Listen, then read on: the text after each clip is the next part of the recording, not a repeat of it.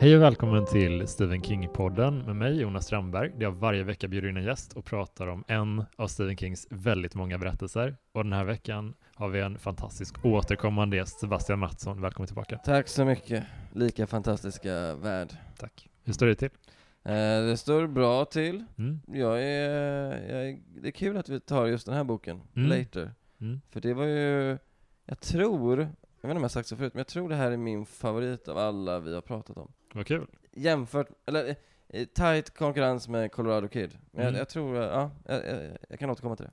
För det är ju den andra boken eh, i Hard Case Crime-serien, eller ska, under Mm. den labeln då, som eh, det var faktiskt första gången du var med i poddens andra avsnitt någonsin. Just det. Så pratade vi om Colorado Kid, Mm. som också är under samma label då. Och visst var det liksom att du berättade att han hade fått liksom ett, de hade frågat honom på det här förlaget, har Mm. du någonting? Har du något gammalt, Har något liksom, gammalt. som vi kan, å- vi kan återutge? Och han sa, nej men jag skriver en ny bok åt er istället.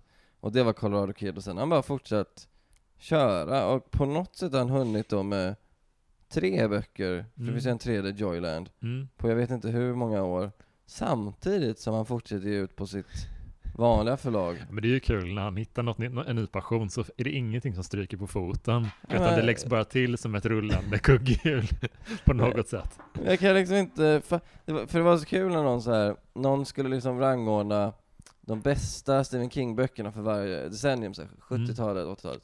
Och så fanns 2020s. Och Mm. då tänkte jag, det är helt sinnessjukt. Han har gjort så många böcker sedan 2020 att det går att ha En en favorit. Alltså sådär, ja, topp 10 låt, topp 10 Stephen King-böcker 2020. Det är ju helt liksom, det är helt barockt att den här mannen skriver så mycket. Alltså jag gjorde en, en topplista för, för Café där jag tog, jag var tvungen att sätta någon sorts brytpunkt för att det skulle kännas som ny, ny- nya Stephen King-böcker, Mm, för mm. många känner ju bara till klassikerna typ. Ja.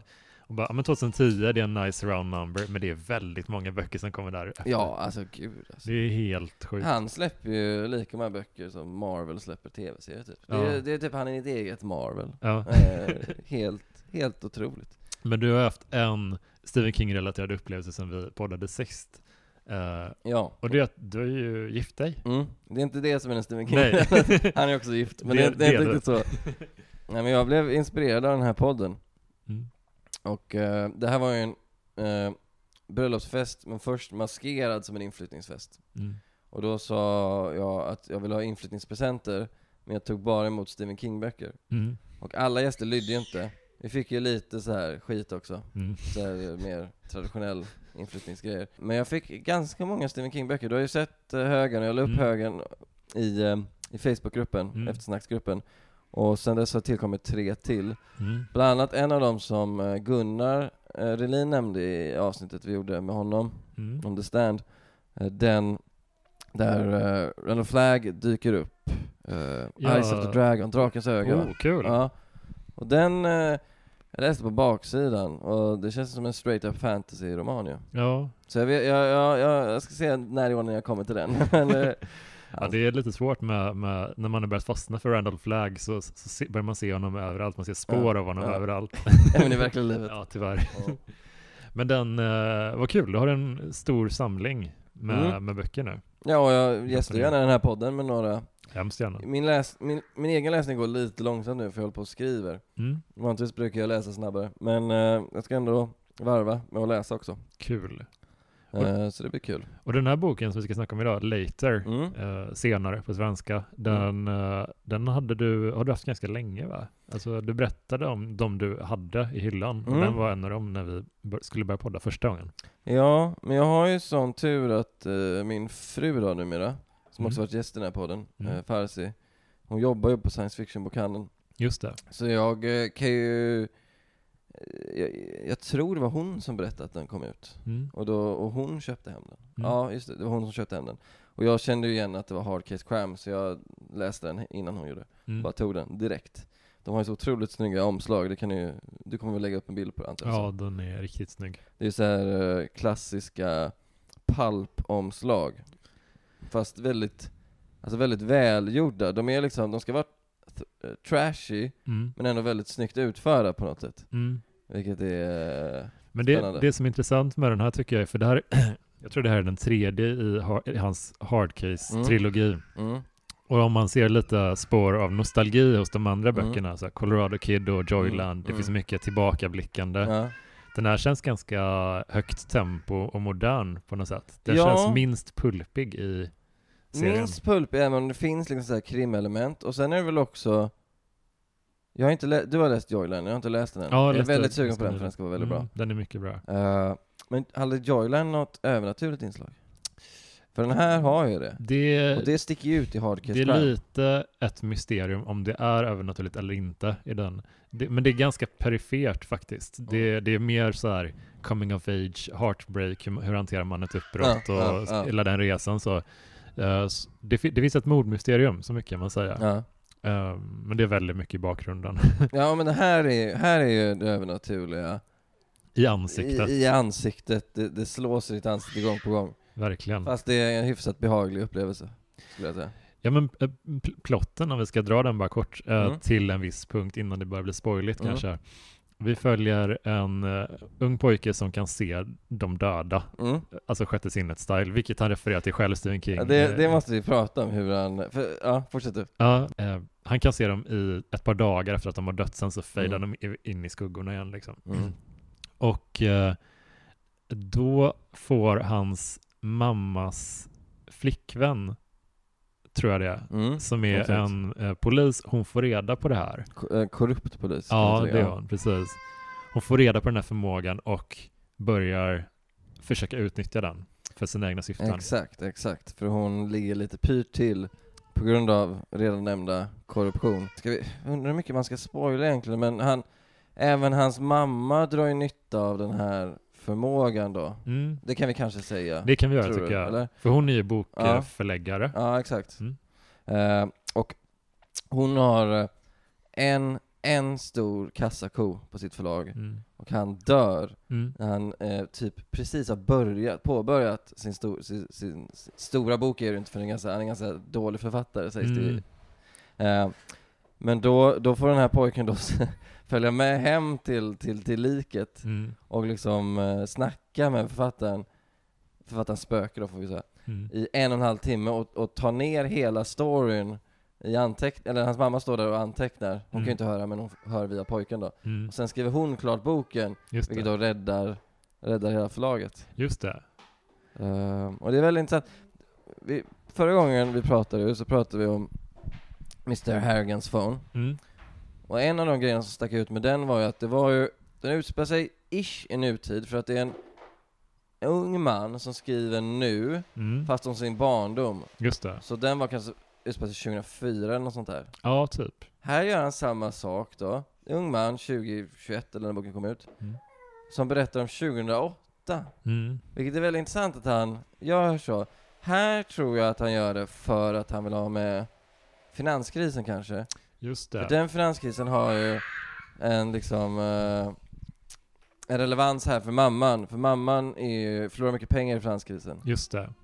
Man ska Eh. förstå hennes desperation, Ja. att hon kan inte bli av med den här sista inkomsten som hon har Ja. i den här författaren då. Ja, Eh, och det finns en grej med honom, den, du var inne på att han är en lite trashig författare, att han skriver inte så hö- hög eh, vad, vad, vad, he- litteratur. han, han heter något, Regis Thomas, kan det heta så? Mm, Ja.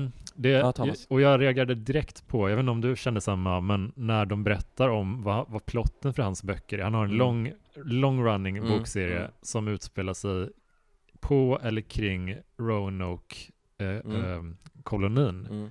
Och den har jag haft sån stor fascination för så länge. Alltså jag varit, det var typ min favoritspökhistoria, alltså någonsin. Nej, det, här, det här känner jag inte alls till måste jag säga. Ja, men det är en, en, det är en verklig koloni som Ja. liksom, de skulle försöka bosätta sig där. Alltså Och- på 1700-talet eller? Jag tror vi snackar f- 1500 till och med. Mm. Jag kan ha lite, jag kan ha lite fel.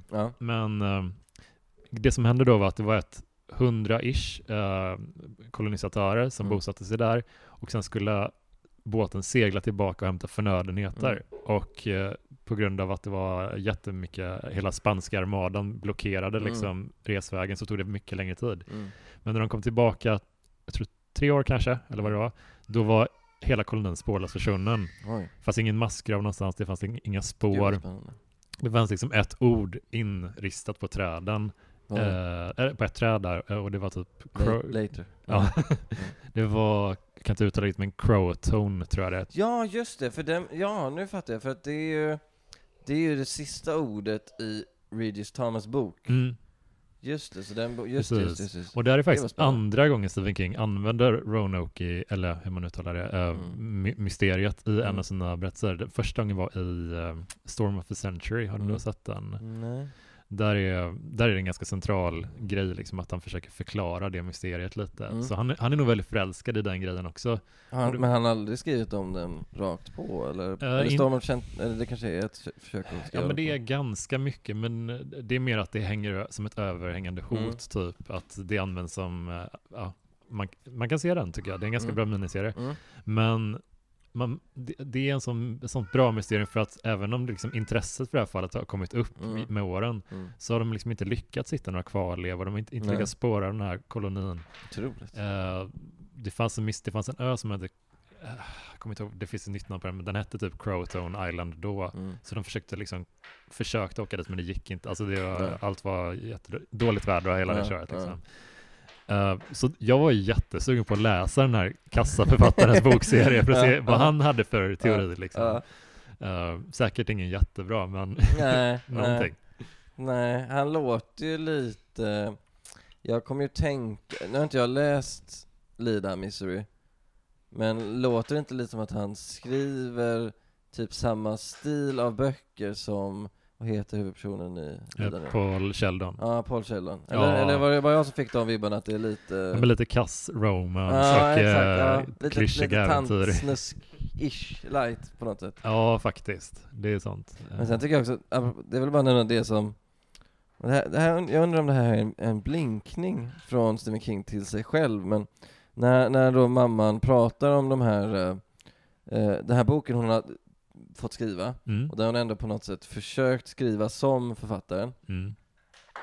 då pratar hon ofta om, mycket om hans kvinnoskildringar, Ja, just och då det. säger hon så här det eh, She might lose her mind if she had to write another sentence containing a phrase such as Firm thrusting breasts tipped with rosy nipples. Och då tänker jag så här. Alltså, är inte det något Stephen King själv hade kunnat skriva i en liten äldre bok? Ja. Är, det, är det en blinkning till sig själv? Ja, men att han- 80-tals King, definitivt. Ja, exakt, exakt. Ja, jag vet att jag gjorde, jag gjorde bort mig lite där. Ja. Eh, Ja, men det känns ju som att han lite försöker eh, visa att han, har, han är medveten om att det, inte, det är inte en styrka hos honom, Ja. den här typen av skildringar. det, Så han försöker och ja, det är ändå ganska fint på något sätt. Och sen säger han också att eh, det, det, är en, det är en lesbisk relation i de här böckerna, men den är ganska dåligt skildrad. Mm. Han skildrar ju själv en lesbisk, jag vet inte hur mycket HBTQ-karaktären har skrivit om tidigare, jag försöker... Inte sådär överdrivet. The, The Stand måste det väl ha funnits? Nej? Jag kommer inte ihåg. Mm, Jo, det, det fanns, eller det är väl att ta i kanske, men det fanns ju en karaktär som är med i den långa versionen av boken. Eh, Just det, han som våldtar... Ja, ish. man vet ju inte, det kan ju vara en sån klass, klassisk fängelseövergrepp, Ja. men ja, jag vet inte. ja, nej men för här, är- här han ju relationen mellan eh, Liz och huvudpersonens mamma. Mm. Jag tycker det, den är bra. Ja, ja. Jag har inget att klaga på där liksom. De, de kollar på film och dricker lite för mycket vin ibland. Ja, det är lite destruktivt, men ja. sen har de sex. Alltså så här, det känns... eh, Och han gör heller inte en sån stor grej av att det är en Mm. lesbisk relation. Nej, Egentligen, det är liksom en vanlig det, kärleksrelation. det smyger sig på ganska, eh, alltså lite som att Först tänker jag, tänkte jag att de var vänner eller Mm, gamla bekanta eller någonting. Men sen bara, ah, ja, det är klart att de är ett De är ihop par. liksom. Ja. liksom. Och Så det han gör heller snyggt. ingen, alltså huvudpersonen gör ingen stor grej av det heller liksom. Nej. Han, det, han är ju som så liten sen. Men jag tänkte på sättet som eh, han pojken förhåller sig till de här in, spöken eller de döda. Ja, det är Ja. mer liksom, Han säger aldrig, han kallar dem aldrig spöken själv. Nej. Nej. men han har vant sig vid det och Mm. i, i början när han är liten Mm. och liksom typ åtta år eller någonting, då Mm. är det som att de bara, ja, ja, fan vad otäckt, vad äcklig du ser ut. Ja, Men sen går han vidare efter ett tag och han har sett så många ja, av de här dö, ja, döingarna. ja. Ja, för I början ser han typ, jag tror han ser någon som varit med om en, en bilolycka va? mm, Som är helt, eh, väldigt illa tilltyglad just det. Eh, och då, då blir han ärrad. Men jag tycker det är rätt befriande att de inte framställer honom som en, ehm, eh, en katatonisk pojke Mm. som har blivit helt svårt traumatiserad, utan det är bara, En vanlig kille typ. ja han har, han har lite problem med den här grejen, Mm. men det är inte så att de, de, de stör honom inte på ett sånt aktivt sätt heller. Det är mer att de syns eh, och han kan titta på dem. Ja, exakt. Eh, så är det. Och då, då, där skiljer han sig lite från killen i sjätte sinnet. Så vi måste bara nämna det, för att det är så kul med det här att, okej, den här plotten, låter den bekant? Det är, en, det är en liten pojke med en ensamstående mamma som kan se spöken. Mm. Alltså det är verkligen, det är ju sjätte sinnet. Mm. Och han nämner två gånger, tror jag, kanske fler, att så här, eh, it's like that Bruce Willis movie. Mm. Och Men, och, och sen liksom nöjer han sig med det. Mm. Och man tycker typ att det är fine. För, att, för att det känns lite som att han säger ja, jag, ni ser var jag fick idén ifrån, Mm. men jag vill göra något lite annat, na, annat med det, så därför tar jag bara den idén. Ja, Och man blir inte heller sur på honom, för man tänker att ja, gör man det så här öppet så är det väl typ Okej, han försöker inte låtsas på något sätt. Ja, men en grej som jag har märkt är även i, eh, det, det är väl ganska tidigt i, i den boken, men jag avslutade just uh, Fairy Tale som Mm. vi kommer prata om i podden också. Mm. Eh, och precis där har de också en sån grej, precis som i den här boken, Mm.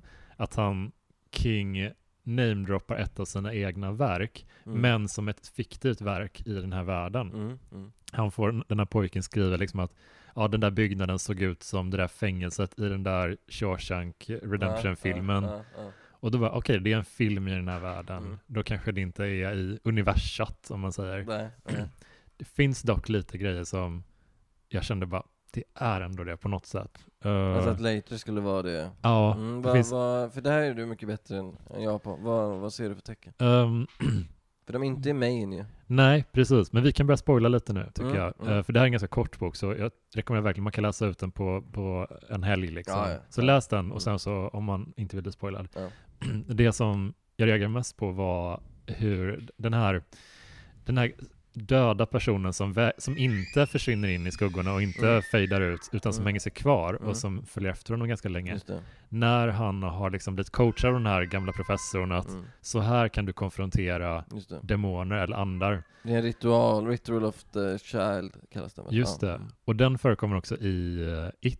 Mhm. Eh, det, det är den ritualen de använder barnen när de ska konfrontera Pennywise. Mm. Och även det här, eh, när han beskriver det här, den här energin som kommer fram, den här, Mm, över, över mm. deadlights eller vad han kallar det. Mm, det. Det är också någonting som eh, i film, om man sett It-filmen så är det det som syns i Pennywise mun när han öppnar sitt stora Mm. gap och de här ljusen börjar snurra och hon, Beverly, blir hypnotiserad. Mm. Eh, Så det fenomenet har exakt samma namn Ja, eh, okej. och ritualen Så det är på något sätt så att den här världen lyder under samma fysiska lagar på något sätt? Ja, Det finns samma... och jag tror lite att han kanske har, kanske att han börjar bli lite trött på att allting hänger ihop hela tiden, Mm. 100%. Ja.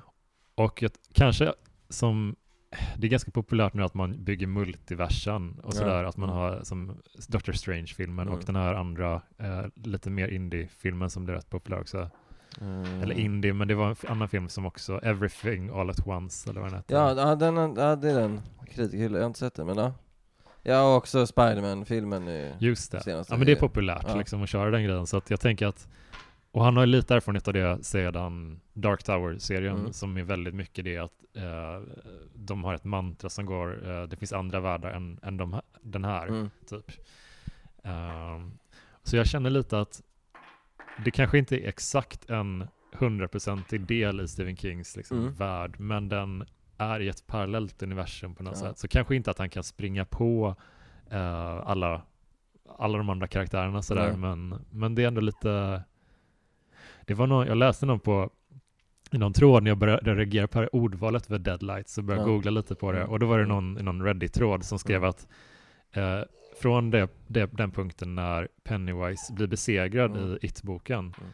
eh, till den eh, första gången som han ser det här, det här spöket som har The Deadlights, Mm. det, då, då har det gått då har det gått 27 år. Mm. Eh, och 27 år är den här cykeln som It, eh, Ja precis, det är alltid just 27 år mellan uppenbarelserna så att det kanske inte är exakt Pennywise men Nej. det är någonting som Pennywise. Gud vad spännande. Undrar om han själv har tänkt på det? Ja, 27 år. alltså jag, jag får känslan ibland att vi tänker nog mycket på vissa detaljer, Mm. men det övergripande mytologin kanske han Mm. inte har exakt detalj figured out alltid. Nej jag vet inte för han skriver så snabbt också. Han eh, jobbar så snabbt att kan han verkligen? Är det möjligt att han har allt i huvudet eller? Mm. För, för jag får intrycket att han bara kör mycket. Ja, för det är ändå intressant hur, hur de inte förklarar den här märkliga andevarelsen eller sådär. Mm. För en stor grej är att eh, när pojken han besegrar den här demonen, Vi kan säga att demon, eller eh, ska vi spoila det också kanske? Att, Kan eh, det finns ju, Liz då ligger illa till Mm. på grund av eh, att hon är en korrupt polis. mm, Och då för att rädda sitt anseende så använder hon sig av eh, pojken för att hitta eh, eller, eh, det, är en, det, är en, det, är en, det är en seriemördare som, som använder sig av bomber Mm. som avrättningsmetod. Och han har gömt en sista bomb. Och då söker då eh, pojken upp den här mördaren och få, tvingar honom att avslöja var bomben ligger. just För det. det, det är en del av mytologin i den här då, att mördarna alltid, eh, förlåt, att de döda alltid måste säga sanningen. Just det. Och ibland kämpar de emot, men de kan inte hålla emot i slutändan. När pojken frågar, spelar ingen roll vilka hemligheter de har. Mm.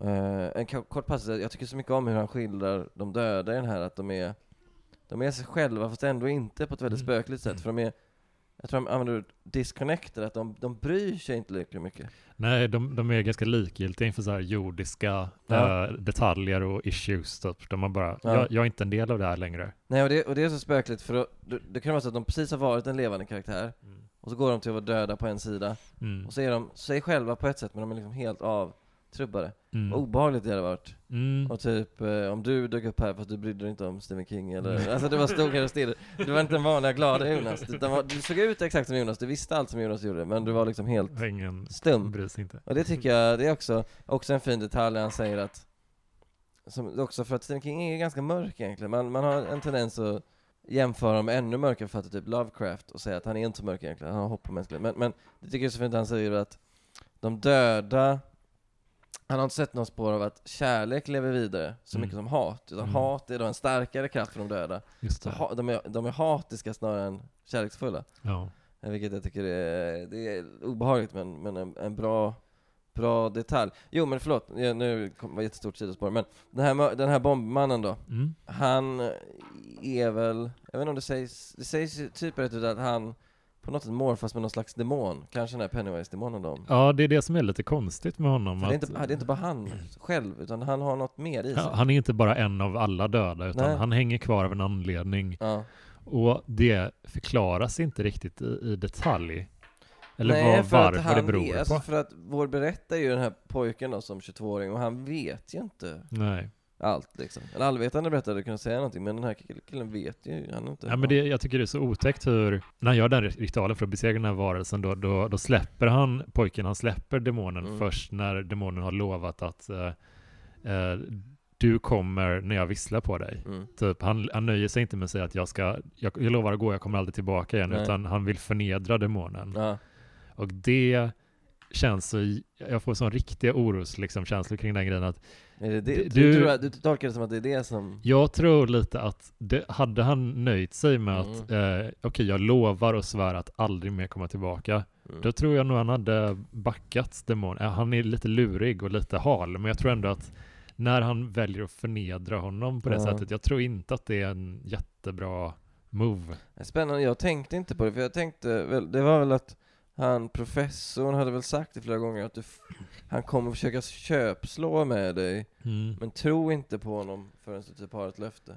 Ja, men jag tänker just att han väljer ändå att försöka domesticera den här Mm. demonen, som man kan väl kalla det. Liksom. Som, en- som en Pokémon typ. ja, och jag Ja. tror inte att han är ett barn ändå. Ja, han har ja. noll tidigare erfarenhet av någon, någonting sånt där. Ja, verkligen. Det, det hade han känt, vet väldigt lite. ja, men om det var ett avsnitt av Supernatural, då hade man Ja. ändå, ja men grabbarna fixar det här. Ja, eller Arkivex, Mulder. Du, Exakt. du har ändå lite koll. Ja, ja men verkligen så. Men, men sen så är det en, en passage i boken som man bara går och funderar på, kommer, kommer han kalla på demonen? Och vad kommer hända då? Mm. Jag vill ju inte att han ska göra det typ. Alltså, Nej, och han dras, han vill han drar sig ju jättelänge för att göra det. Det är inte så att han, liksom eh, tänker att shit, nu har jag verkligen en innestående här, jag kan ta Mm. över världen, utan det är ju absolut, vi är inne i spoilersektionen nu, så det, Mm. det är ju när han måste rädda sig själv från Lister som Mm.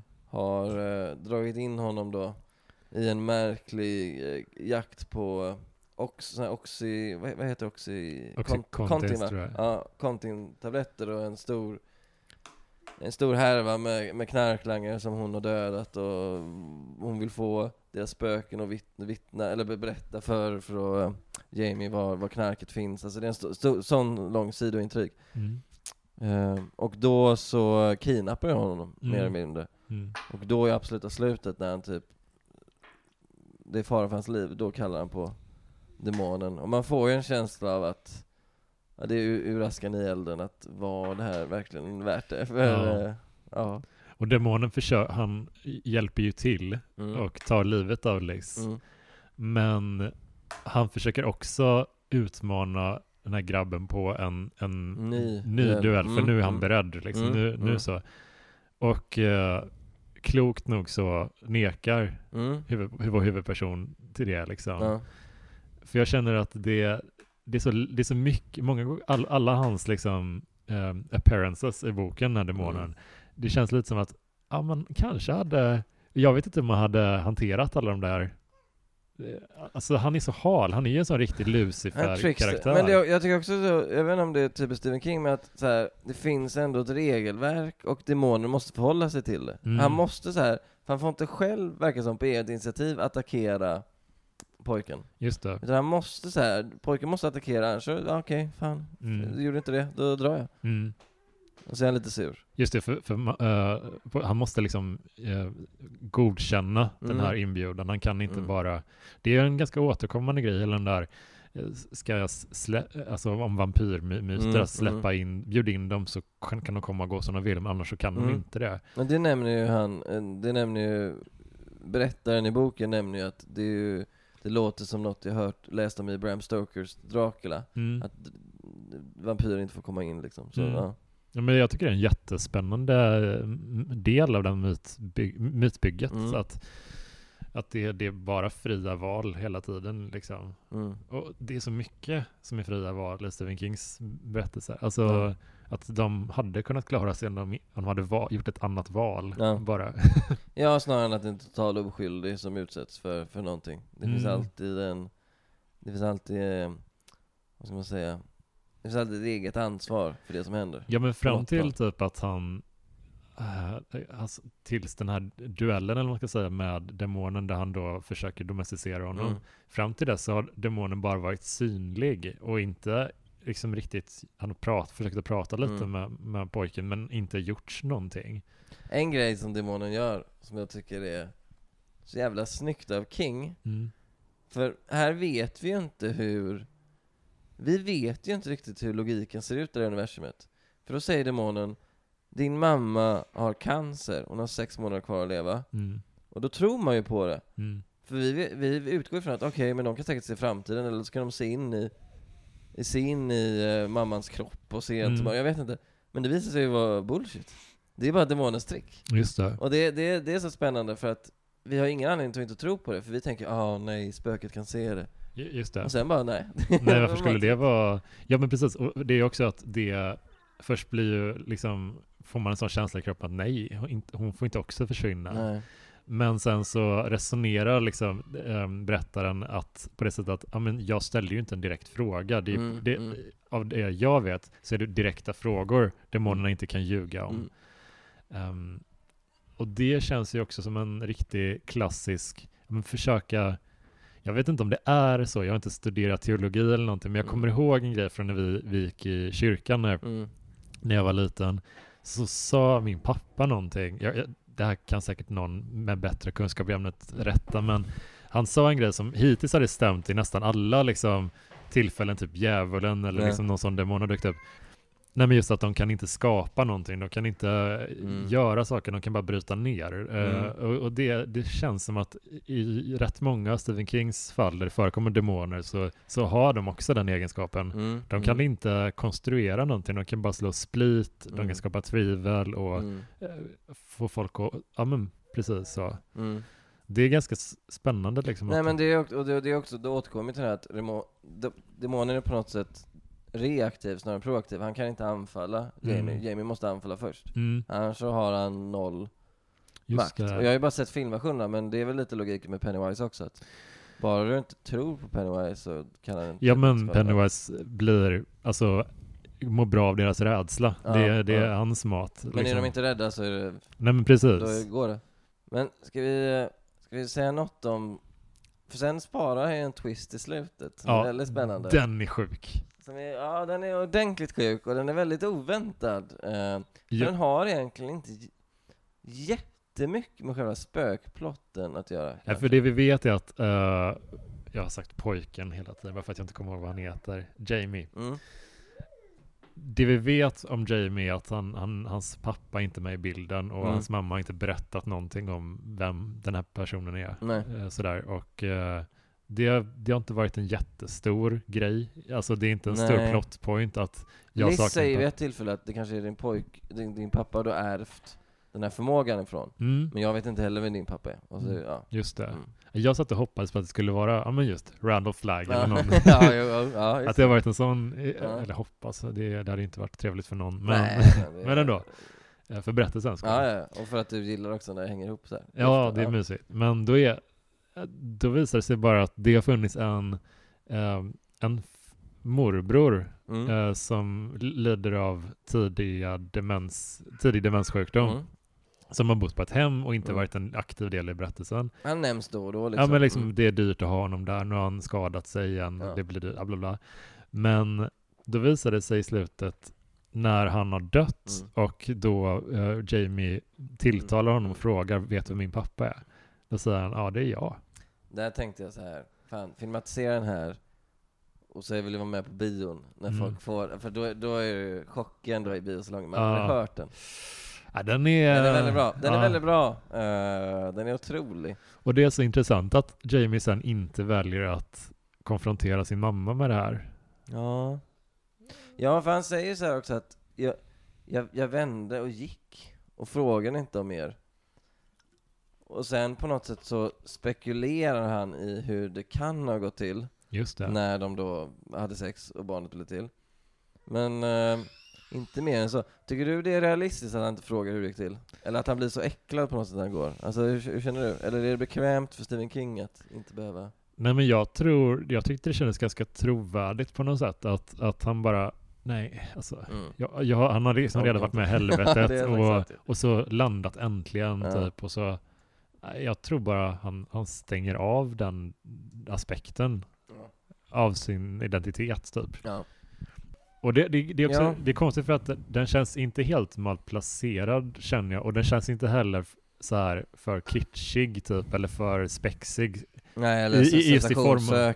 Ja, just i egenskap av att vara en twist. De är ofta lite så, Ja. åh här kommer en sista Ja, liten scare. Ja. Det var mer att det var sorgligt på något sätt. Och, ja, men sen det är också så här, det, för det finns ju jag, jag har ju läst den här för ett tag sedan, men jag kollade igenom den lite inför det avsnittet, så jag, jag är inte hu- hundra på alla så här detaljredogörelser. Det kan ju vara så att jag har fel, men jag, som jag ser det, finns tre personer som ser döda i den här boken. Det är Jamie, mm, och så är det en liten bebis mm, som ser han, eh, mördaren då, eh, bombmannen. just det. Och så är det ju morbrorn Mm, som ser någon bakom Jamie. Det är väl demonen då, tror jag. Mm. Jag kommer inte ihåg.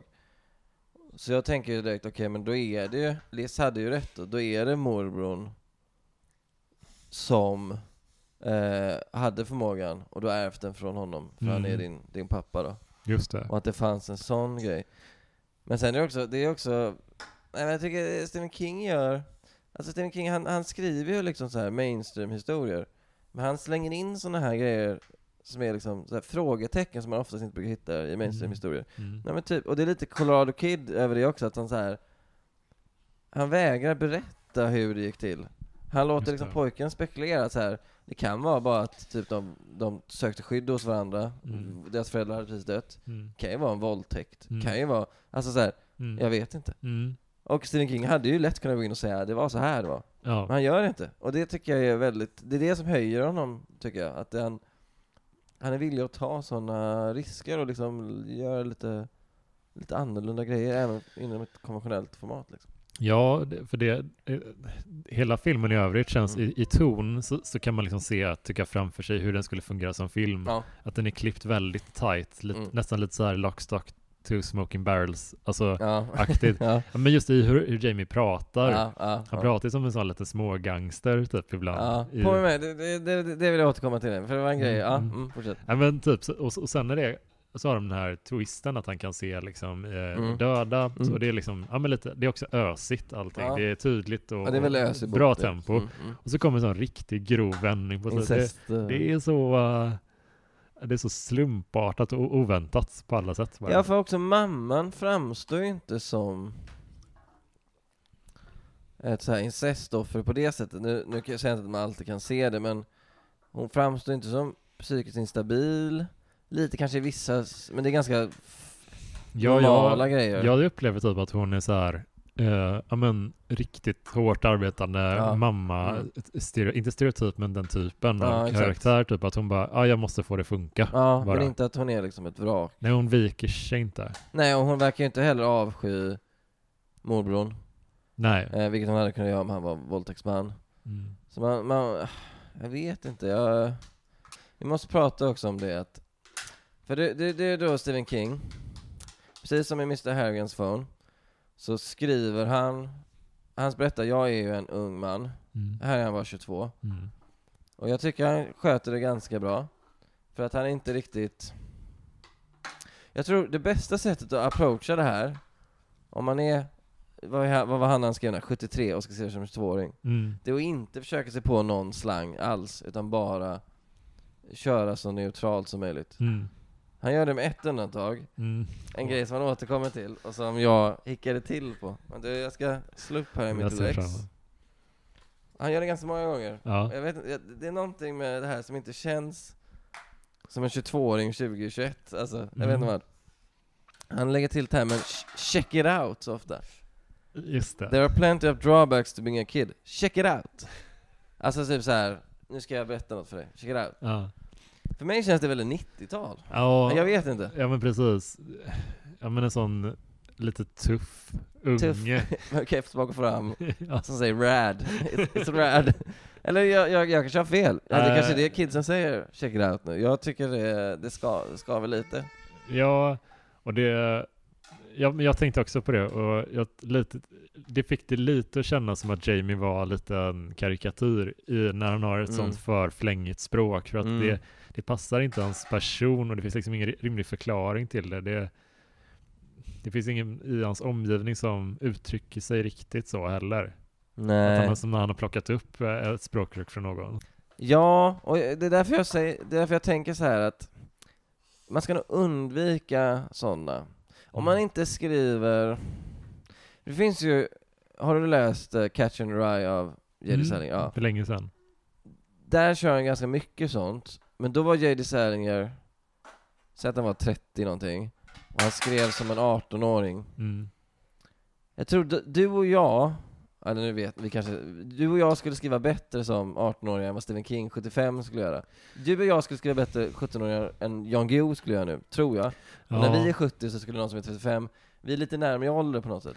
Ja, men precis. Och jag tror också att jag har inte försökt mig på så mycket att skriva fiktion, men några gånger har man doppat tårna i Mm. det och testat lite. Och varje gång man ska gestalta en person som inte är i exakt ens egen ålder så får jag lite, lite kallsvettig. Ja, och börjar fundera, kan man säga så här? Ja, ja. Det, så att den oron borde nog kanske King ha lite mer av, skulle jag kunna tycka. Ja, För att- eller så ska han ha cred för att han bara kör på. Han det är inte- det är inte så här-. Det fäller Nej, inte men- boken på Nej, något det sätt, stör alltså. inte skitmycket, men det är Nej. särskilt när han, när han presenterar liksom sina förmågor sådär i början, Mm, då mm. är det lite så här, ja, tjena på er, här är en Ja, grej som... tjena, ja, verkligen. det är lite så här spunky typ. Ja, det är som en spank i 60-talsunge snarare än en, Verkligen. någon som sitter med en smartphone. Men, eh, ja, men sammanfattningsvis, vad, vad tycker du om den här boken som helhet? Nej, jag tycker den är verkligen jättebra. Och jag tycker den är så, den är så jävla smart konstruerad. Mm. Eh, faktiskt. Mm. Eh, jag bara, bara hur liksom, hur, hur han upptäcker sina förmågor, hur han använder dem. Han använder dem på ett sätt som dels berör, för han till exempel ser eh, det, det, en av det, den här professorn, hans fru är död, har Mm. precis dött. Mm. Så lycka, och då får han kontakt med frun och kan liksom få höra hennes sista ord till sin make. Och han- eh, förmågan används på det sättet för att liksom beröra.